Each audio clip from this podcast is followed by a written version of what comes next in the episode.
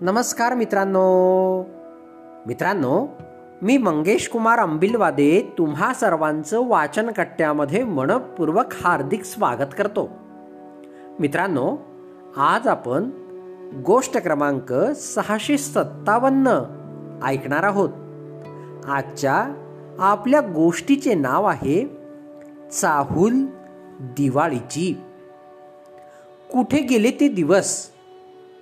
चला तर मग गोष्टीला सुरुवात करूया. एव्हाना सहामाई परीक्षा संपून सुट्टी सुरू झालेली असायची.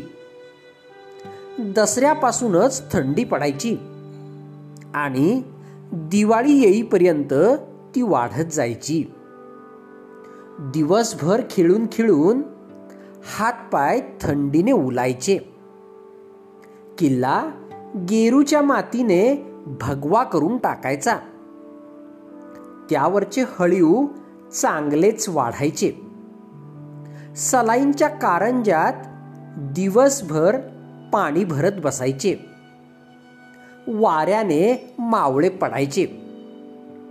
चिखल सुकून बुरुजाला भेगा पडायच्या. दिवस जायचा गड राखण्यात.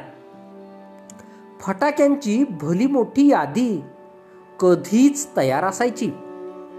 मग मातीचा गल्ला फोडला जायचा.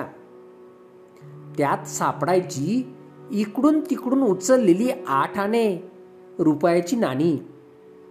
फटाके आणायला खारीचा वाटा. फटाक्याच्या दुकानात आधाशासारखं व्हायचं. लवंगी लक्ष्मी सुतळी कणकावळे भुईनळे चक्र फुलझडी नागगोळी टिकल्या आणि पिस्तूल. पिशवी एकदम गच्च भरायची. एकदम श्रीमंत झाल्यासारखं वाटायचं. घरी येऊन छोट्या भावाबरोबर त्याची वाटणी व्हायची. अगदी वात गळालेल्या फटाक्यांची सुद्धा. हाताला छान चांदीसारखा दारूचा रंग लागायचा. एकदम भारी वाटायचं. हीच काय ती दारू माहिती तेव्हाची. पोरांनो लवकर झोपा. सकाळी अभ्यंग स्नानाला उठायचं आहे. आजी सांगायची पण इथे झोप कोणाला असायची? कुडकुडणारी थंडी बाहेर मंद प्रकाश. दूरवरून कोंबड्याची बांग ऐकू यायची. आईला उठवायचं. न्हाणी घरात पितळी बंब पेटायचा.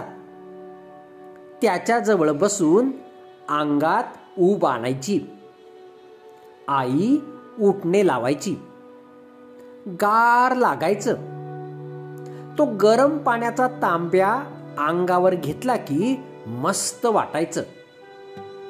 त्या पाण्याला धुराचा वास असायचा.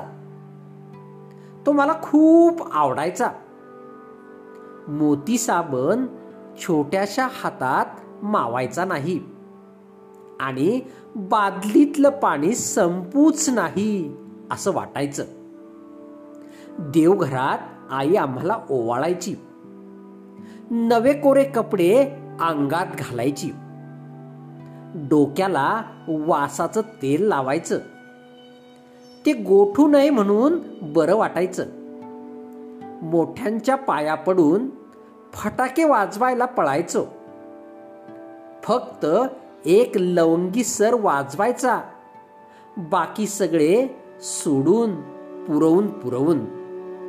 त्यातच मज्जा असते. दिवस हळूहळू उजाडायचा. न वाजलेले फटाके सापडायचे.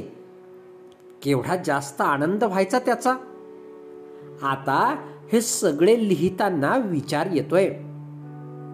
कधी जगलो असं शेवटचं?